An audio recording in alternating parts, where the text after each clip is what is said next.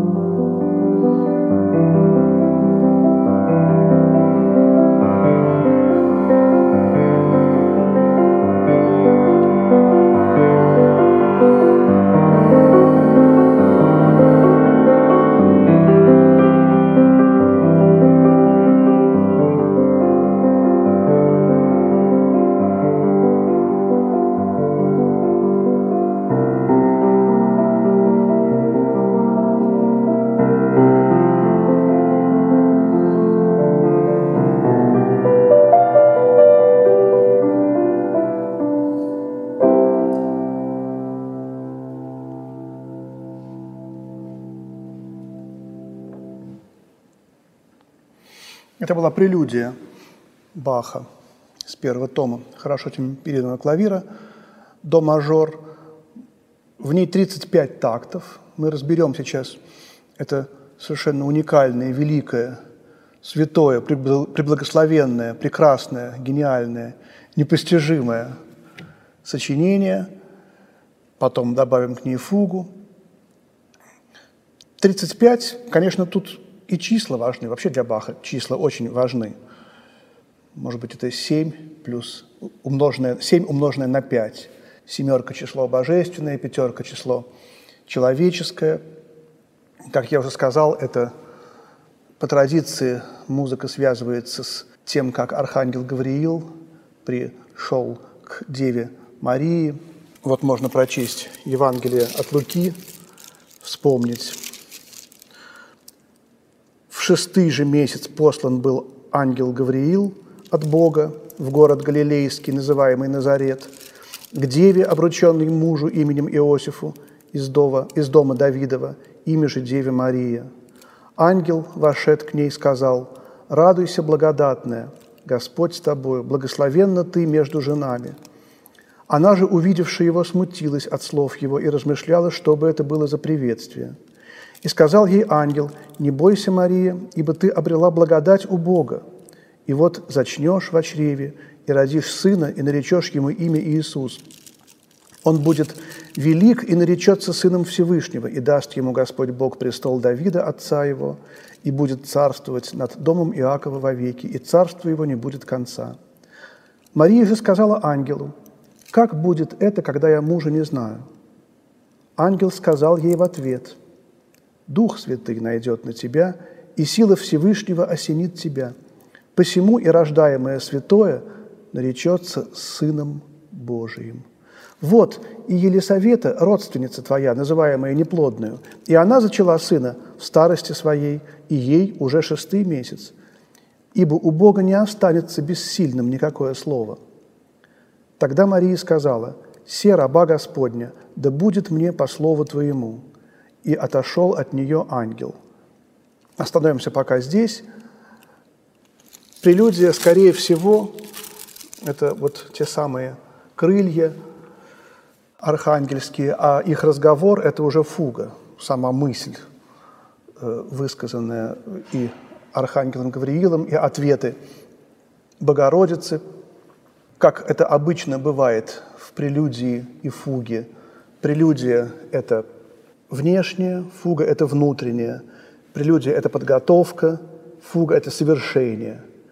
Прелюдия – это место действия, фуга – это само действие – вот такая связь э, драматургическая, формальная между этими двумя частями этого двухчастного, принято называть микроцикла. Микроцикл – это прелюдия и фуга, одна из 24, а макроцикл, соответственно, это два, все 24 прелюдии и фуги, называемые первый том, хорошо этим переданного клавира. А моя еще идея, что есть мегацикл, первый и второй тома – это тоже как бы такой вот большой цикл двухчастный, но это моя идея. Пока посмотрим прелюдию, она во многих отношениях уникальна. Тут вот это число 35, сочетание семерки и пятерки, 7 умноженное на 5 – это божественное, совершенное число 7, и человеческое число 5, 5 пальцев, 5 чувств – но, ну и, соответственно, Бах, как мы уже знаем, совершенно невероятно чувствовал, ощущал, видимо, интуитивно точку золотого сечения. То есть здесь она приходится на 21-22 такты, примерно, не, не надо вычислять точно, но у Баха это чувство настолько точное, что он, видимо, даже не рассчитывал, не умножал Э, количество тактов на 0,62. И здесь, в этом месте, всегда э, музыкант э, как бы может попробовать посчитать такты и посмотреть, а что в этом месте? Что композитор в точке кульминационной э, применил? Самую высокую ноту, самую сложную гармонию – самое необычное мелодическое какое-то построение. А здесь мы видим тему БАЦХ. Вот Б. Я буду играть по полтакта. А. С. Х. Спрятана монограмма Баха, БАЦХ, его имя, а вместе с тем это и крест. Я говорил о том, что в то время вот такие короткие темы э, а, имели обозначение какое-то зрительное. Если мы соединим прямой, на, напишем на нотном стане эти четыре звука и соединим первый и четвертый звук и второй и третий двумя прямыми линиями, то получится крест. Этот при, прием, так сказать, Э, называется по-немецки «Augenmusik», глазная музыка. Музыка, которая, смысл которой символический, понятен только при взгляде на партитуру. Вот. А на слух, конечно, непонятно, почему это крест. Так все плавно течет. Вот. И вот это вот символическое значение, то, что потом из музыки ушло, какие-то вот такие абстрактные на наш э, взгляд вещи в XVIII, XIX, особенно в XIX веке, они почти исчезли, а вот в XX они опять начали появляться. Композиторы стали обращаться к этим, к этим эпохам и исследовать эти вещи. Поэтому для нас они сейчас очень важны. И вот 23-й такт, мы видим здесь очень необычный такт, потому что везде были гармонии. Вот это первый такт, первый полтакта. Сплошные терции, да, нигде не было движения по секундам. И вот единственный такт, 23-й, где Бах сдвигает, сдвигает вот эти терции, они сначала обычные, потом малые, ну, то есть малая и большая, потом две малых. А вот в 23-м возникают секунды. Я помню, когда я в консерватории эту прелюдию учил, э, принес Льву Николаевичу на уму, он говорит так мне, улыбнулся хитро и говорит, ну если так логически продолжать, то значит, смотрите, смотри, было две малых терции, потом две секунды, а потом нужно делать так. По одной ноте. Музыка разрушается, но, в общем, логика есть. Вот. И возникает вопрос, а почему же Бах этот такт э, оставил э, в одиночке? Вот именно потому, что это точка золотого сечения. Она должна чем-то на себя обращать внимание. Потому что дальше этого не будет, кроме самого последнего.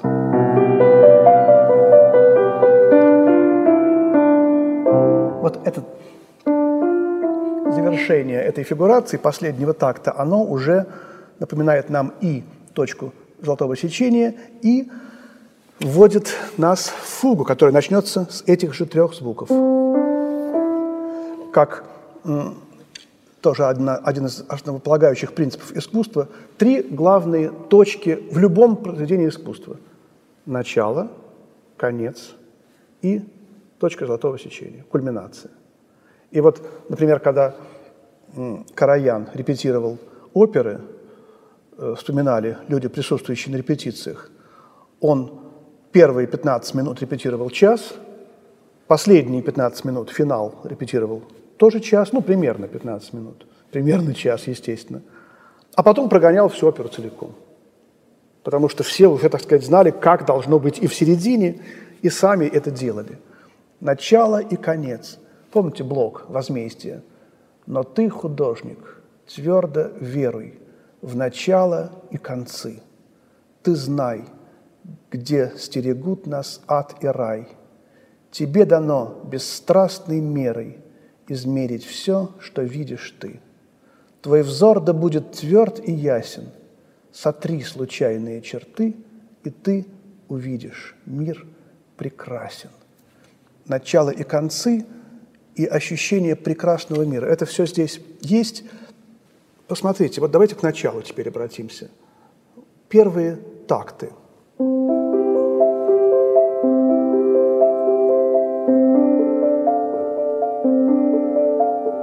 даже можно не брать уже вторую гармонию.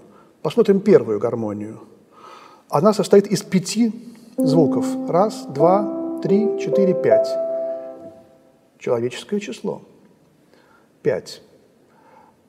Оно делится на две части.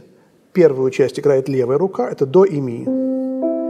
И записаны они так, что до – это один нижний голос – а ми – это уже средний голос. Это не одна линия, которая идет беспрерывно наверх. И получается, что до – это один голос, ми – это второй голос, а вот это, то, что правая рука играет, уже третий голос. Получается число три, троица, Бог. Единый Бог в трех лицах, который сейчас вот должен воплотиться. И понятно, что бас – это Бог Отец, бас – это всегда Бог Отец, потом это будет октава в конце, в, треть, в 32-м такте это станет октавой. А октава у нас, тем более в басу, это тоже символ Бога Отца, символ какой-то обобщенности, общности, символ величия. Средний голос, наверное, это Бог Сын, терция, самое такое человеческая, подвижная часть э, трезвучие, а верх – это Святой Дух, который парит и который животворящий. дух, он будет животворить. И он тоже, соответственно, состоит из трех звуков. Вот. Теперь даже если мы посмотрим сами интервалы, большая терция, затем поменьше, малая, затем кварта, кульминация, самый широкий интервал из этих трех, и завершение, опять большая. Вот линия, как бы от некой точки чуть-чуть вниз, поуже, потом пошире, кульминация и опять туда же, большая терция. Вот эта линия, идущая, так сказать, это как бы опять тема креста. Смотрите, что происходит дальше. Ну, здесь, во-первых, восемь звуков. Раз, два, три, четыре, пять, шесть, семь, восемь. Кульминация – пятый звук. А это завершение. Опять золотое сечение. Два и три – это тоже, кстати, золотое сечение. Два и три. Что он делает дальше? Второй такт.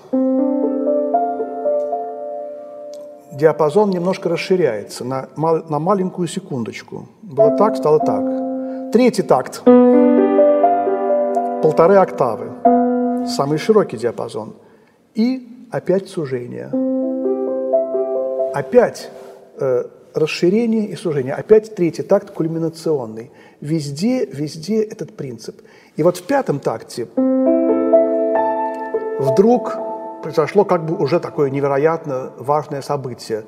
Верхний голос э, скакнул на кварту э, вверх, и мы услышали вот этот диапазон октава с секстой.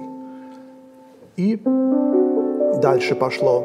Понимаете, пятые пальцы, верхние голоса этих аккордов э, стали нами восприниматься постепенно как мелодия. Есть образец рукописи Баха, в котором эта прелюдия записана аккордами. Я уже говорил, что раньше была такая традиция. Э, писались просто в столбик нотки и ставилось слово «арпеджиата».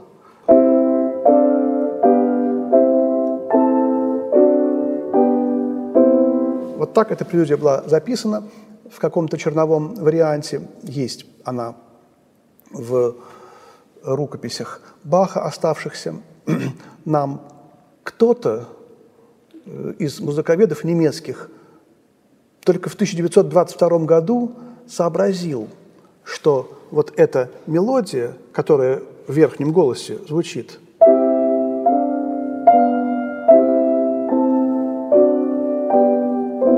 она уже готовит постепенно тему фуги.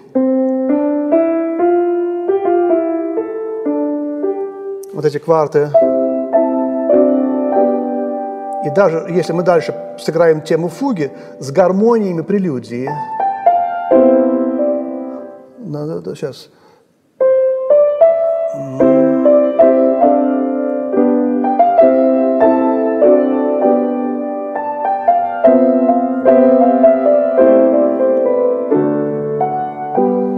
Получается, что в общем совпадение. Вот еще одна тайна хорошо темперированного клавира. Всегда в прелюдии есть намек, зародыш, э, а иногда просто э, уже, так сказать, почти сама не, сформи не сформированная, но э, заложенная очень четко и ясно тема фуги. И обязательно надо ее найти, обязательно надо знать, что она есть, потому что это как некая возможность, как некая реализация.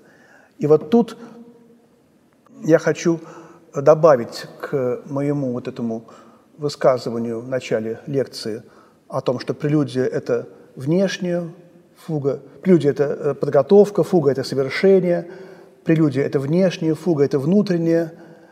Прелюдия э, ну, то, то, что я сказал, это традиционный взгляд.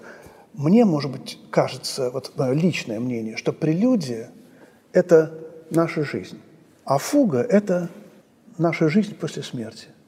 Прелюдия – это вот то, что сейчас. И то, что мы готовим. На Земле то, что происходит прелюдия. И мы только на Земле на этой учимся жить. Мы, как композиторы, которые пишем партитуру своей жизни на Земле. А как она звучит, эта партитура, мы узнаем, когда ее оркестр исполнит. Это проблема композиторов. Слышит ли он в ушах оркестр? И вот когда мы умираем, вот тут эта партитура и начинает звучать. А как она? А уже ничего не переменишь. Композитор может сказать, пожалуйста, там гобойчики, э, сыграйте в октаву там с фаготами, так мне больше нравится. А, а уже вот в жизни нет. Э, получается, что фуга – это то, что будет после смерти. И там уже многоголосие. В прелюдии, как правило, Бах э, не использует полифонию. Бывает, конечно, и часто, но это мы живем в, одно, в одновременном пространстве. Музыка и искусство временное, и если время рассмотреть как пространство, то это одномерное, как бы так сказать, время, пространство. Там же идет многомерность в том мире. Мы можем одновременно находиться вроде бы, да, и здесь, и там, и в прошлом, и в будущем. Как это? Непонятно совершенно. И вот, чтобы научиться играть полифонию – надо попытаться здесь, сегодня, одновременно находиться в двух пространствах. Потому что когда мы играем мелодию, мы э, находимся в этом пространстве мелодии, мы переживаем движение к фа.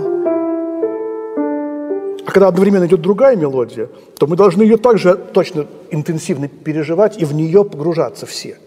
Но мы же одни, мы же не можем две мелодии играть одновременно. Вот тут как раз и возникает эта проблема – и э, тут мне приходит в голову такая забавная история про величайшего пианиста, исполнителя музыки Баха Глена Гульда.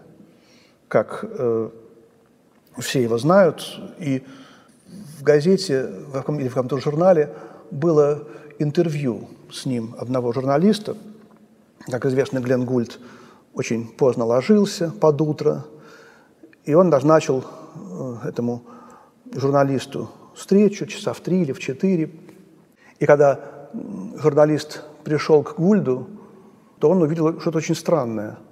Гульд сидел за столом, что-то писал, иногда звонил телефон, он что-то отвечал, одновременно двигая рукой по бумаге, ручкой по бумаге и говоря. И тут же было восемь телевизоров, и все они были на разных программах. Это 70-е годы, значит, и все были включены на, на, на, громкое, на громкий уровень. В общем, был шум, какая-то странная. И он говорил, пожалуйста, спрашивайте меня. Спросил что-то, он ему ответил. Тут он что-то поговорил, написал, посмотрел телевизор. Режиссер, не, журналист не выдержал и сказал, простите, господин Гульд, если вам неудобно сейчас, назначьте другое время, я приду. Нет, нет, нет, простите, я вас не предупредил, это мой способ общения. Задавайте вопросы, я могу делать несколько дел одновременно. Э, журналист был поражен и спросил, хорошо, первый вопрос, зачем вам 8 телевизоров? Гуль сказал, вы знаете, я их смотрю. Тогда журналист спросил, а вот пока вы разговаривали тут по телефону, вот по этому телевизору, он следил за каким-то детективом, вот что вот тут произошло на седьмом телевизоре? И Гульт ему все рассказал, вот этот убил того-то, вот это все.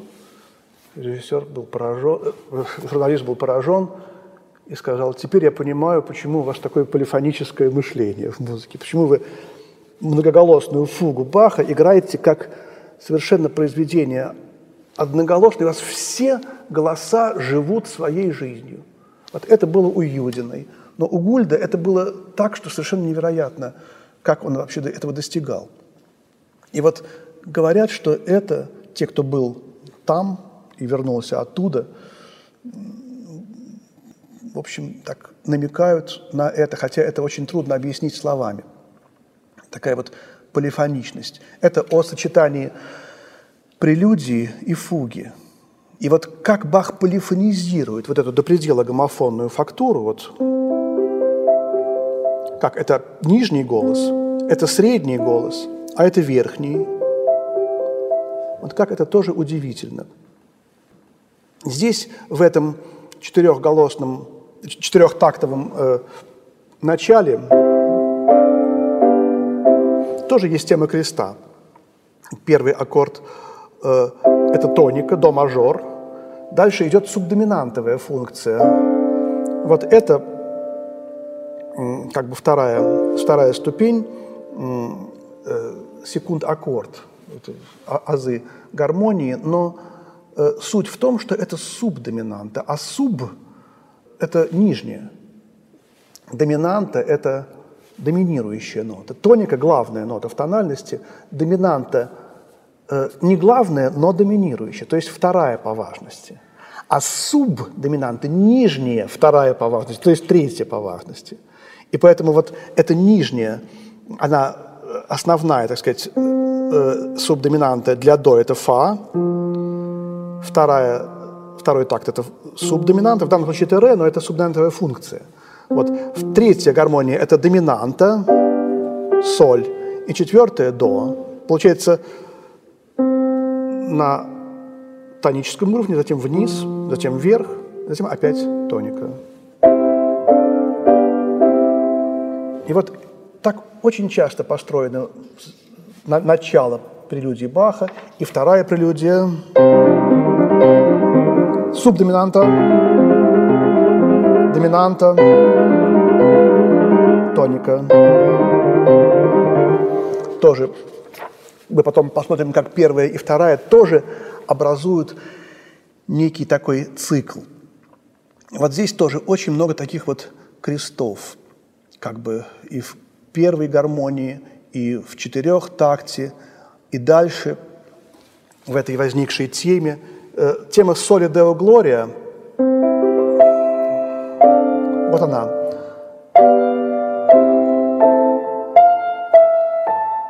Вот э эта интонация ключевая тоже. Я о ней говорил в прошлой лекции в связи с э, Бибером. Вот, это тема его пассакальи для скрипки соло, которая включает в себя вот эти три ноты. Немножечко повторю, может быть. Э, в конце 24-й, последней фуги э, си минор, Бах ставит слово «фине», «конец» и три буквы «С», «Д», «Г», аббревиатура, сокращение «Соли», «Део», «Глория». Сокращение трех слов «Единому Богу слава» они переводятся. И он благодарит Бога за то, что он написал эти произведения с помощью Баха, помог ему написать. Кстати, то же самое делал Чайковский в «Клину», лежат его партитуры, где Чайковский пишет «Слава Богу, закончил финал», «Слава Богу, закончил первую часть» после каждой большой работы. И он хочет отдалить от себя вот этот восторг творческий. Не я, не я это сделал, потому что с этим восторгом ничего не сделаешь. Вот Шаляпин тоже, когда писал в своей книге, что когда я пою, и я в восторге от того, как мне звучит голос, я восторгаюсь собой – я чувствую, что публика равнодушна. А вот когда я пою, и я где-то на небесах, я слушаю себя со стороны и становлюсь как бы сам публикой. Я чувствую, что вот тут мое искусство доходит до слушателей. Вот такой парадокс, и он тоже повторяет вот это, потому что это другой тип искусства. Тут композиция, там исполнительство. И вот эта молитва благодарственная была нужна – но Бах же Бах, он знает, что Б, А, С, Х – это ноты. И также С, Д, Г – это тоже три ноты. С, Д, Г. Вот эти три ноты, баховские, соли, Део, Глория, единому Богу слава, они включаются Бахом почти в каждое сочинение, даже, может быть, не почти, а просто в каждое, но на другой высоте.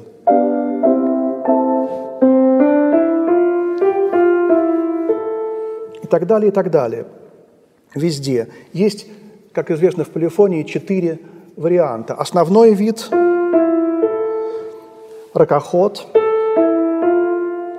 обращение и ракоход обращения. Четыре изменения основных этой темы, и Бах постоянно их использует, и получается, что как бы музыка вся Баха является гимном Божьей славе. Вот что получается. Еще интересно, как эта интонация, конечно, думаю, что не Бах ее придумал, не Бах придумал это соответствие молитвы, интонации, вот уже у Бибера же она уже была, сознательно или бессознательно, тоже интересный вопрос. А вот думал ли об этом, обо всем Бах? А Бибер, вот он как сознавал ли это, что ангел-хранитель – спутник каждого человека, последняя соната, да? Вот Бибер уже благодарит в конце Бога, вот в 16-й мистической сонате он вспоминает вот про это. А думал ли об этом Бибер? А не так уж это и важно, думали ли они все. Дело в том, что чем более велик и гениален композитор, художник, скульптор, поэт, тем большую роль в его творчестве играет бессознательное. Потому что все гениальное рождается бессознательно. Человек не может своим умом создать то, что, чего еще не было здесь, в этом мире. Если он создает своим умом что-то, попробуйте, нарисуйте новое животное. Вы возьмете комбинации из разных животных и сделаете какое-то новое.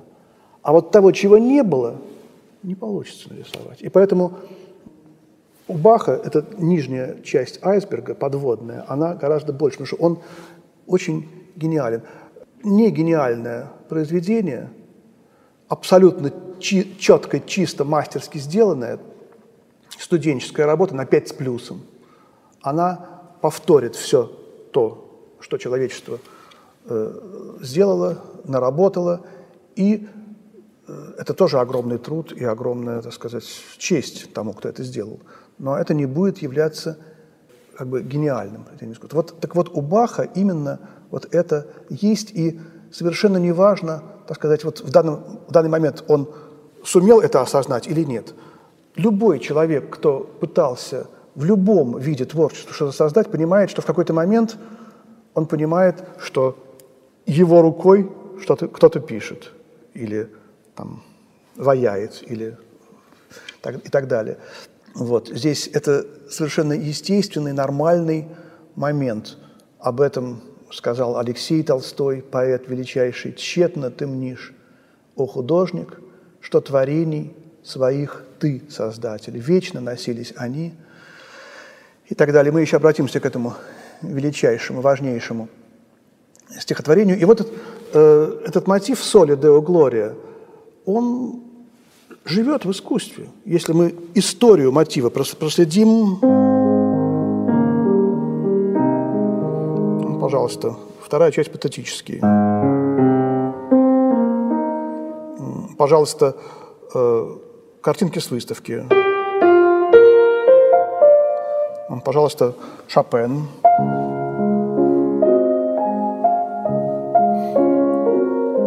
Колыбельная и другие сочинения – фантазия.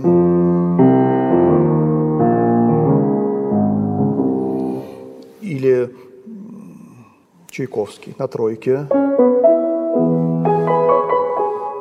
Или «Сирень» Рахманинова. Или прелюдия его же до диез минорная. Только там вниз. Соль мажорная.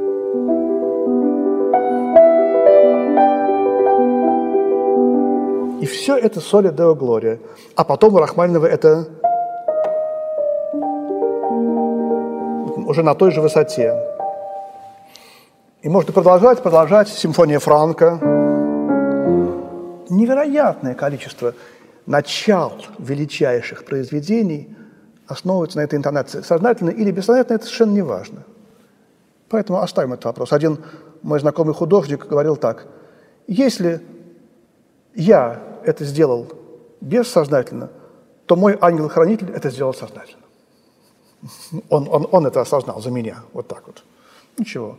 То, что здесь в сознании происходит, это только некая небольшая часть того, что действительно происходит вообще в мире. Это вот по поводу этой интонации. И вот прелюдия развивается дальше, до мажорная. Мы прошли четыре такта, мы прошли, услышали эту тему фуги, которую мы еще не услышали, а только услышим в фуге.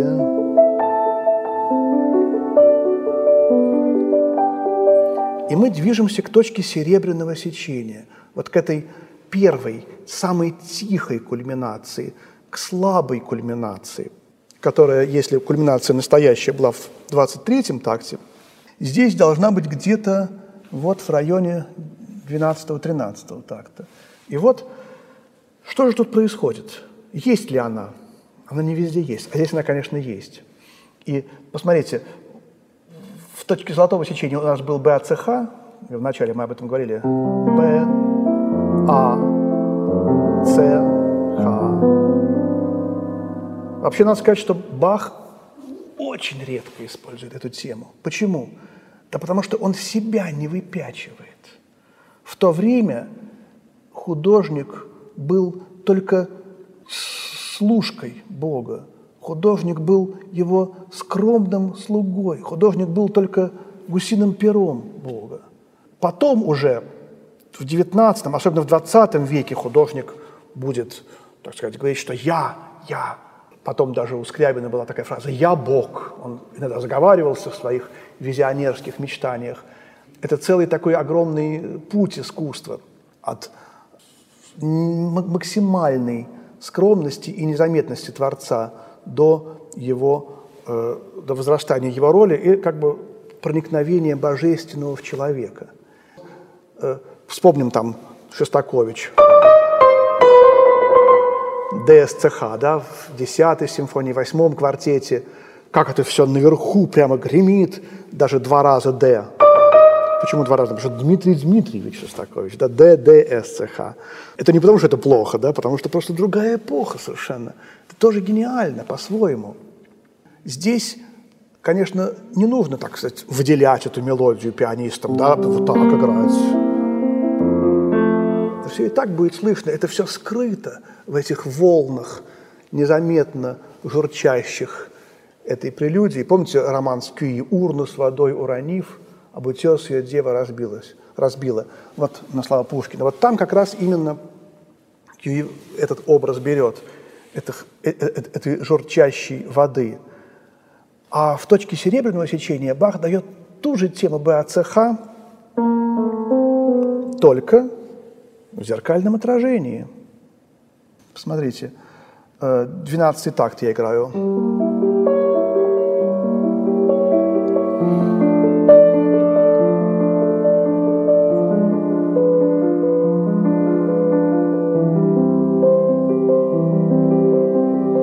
Сокращаем, даем конспект. То есть это то же самое, только наоборот, в зеркальном отражении. А зеркал было мало, они были дорогие. Вот как раз вода-то и была зеркалом. Вот тут-то как раз и Бах, ручей БАЦХ, вот и был как раз зеркалом, и был тем самым средством, в которое можно увидеть самого себя. Музыка, искусство – это то зеркало, в котором композитор и слушатель видят самого себя. Вот это очень важная идея, говоря о этой прелюдии. Вода в хорошо этим переданном клавире, как и в Евангелии, который Евангелие связано, связано очень тесно с этим произведением. Вода – это очень важный символ, и очень много происходит в Новом Завете, связанного с водой. Крещение в реке, э, это река или озеро? Иордан, да? Крещение в Иордане. Озеро, по-моему, все-таки, не важно. Затем Генесарецкое э, озеро, буря, которую Христос укращает. Затем самарянка. Это тот, та сцена, где Христос просит у нее пить. Тоже вода. И везде разная вода. Вот. Но обращение – это еще не только вода. Много случаев, когда Бах использует обращение, и он не, это не, не, не только с водой. Мы еще вспомним это. Здесь пока мы э, прошли незаметно вот этот, так сказать, Бах намекнул на то, что он, Бах, является, так сказать, отражением, отражением Творца. И дальше мы спустились в серебряное сечение, в самую тихую кульминацию. 15 16 такт, 16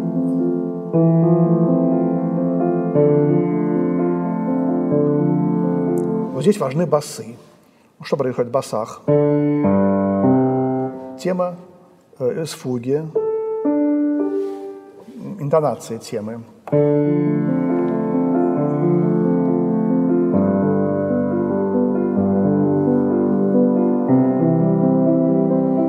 Вот это был центр, 18-й центральный такт и 19-й начинается движение кульминации 19-й повторяет первый, только на октаву ниже. И вот тут, э, видите, прелюдия, она как бы и трехчастная, и двухчастная. Хотя здесь очень трудно провести членение. Мы начинаем движение к кульминации.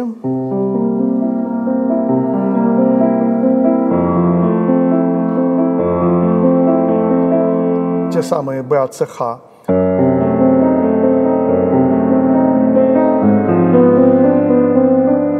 вот этот кульминационный такт любопытно э, вспомнить то, как современники Баха, при том, что они очень уважали его и любили, плохо понимали эту музыку.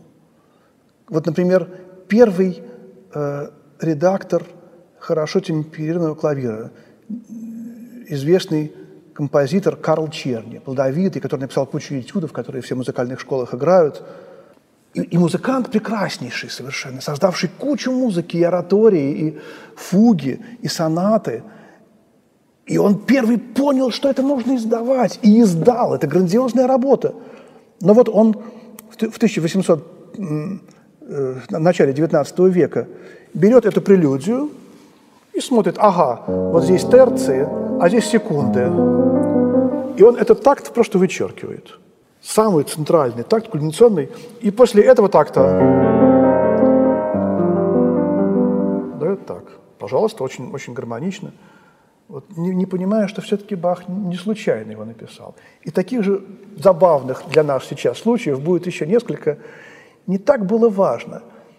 И даже когда люди переписывали в то время, ведь не было, был способ издавать, но это было невероятно громоздко, трудно, и Бах первое свое сочинение издал в 1831 году. Это невероятно, ему было уже 46 лет, опус 1. Вот. И хорошо темперированный клавир существовал только в рукописях. Поэтому, когда переписывали, что-то меняли.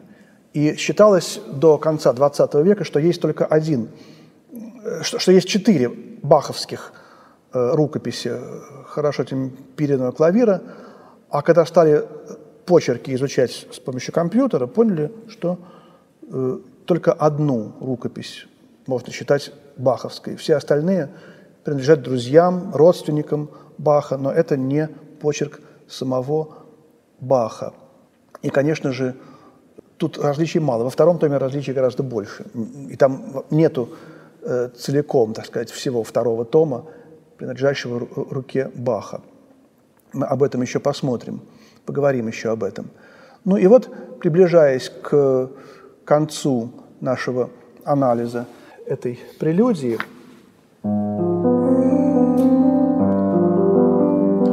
Дальше идет э, э, несколько тактов на так называемом органном басу, соль. Э, и конце 32-й такт опять возникает си бемоль, то есть Б, первая буква фамилии Баха. Дальше 33-й такт ля, и до тут же. И вот Сибикар. В конце он тоже завуалированно проводит тему БАЦХ. Получилась точка серебряного сечения, точка золотого сечения и самый конец.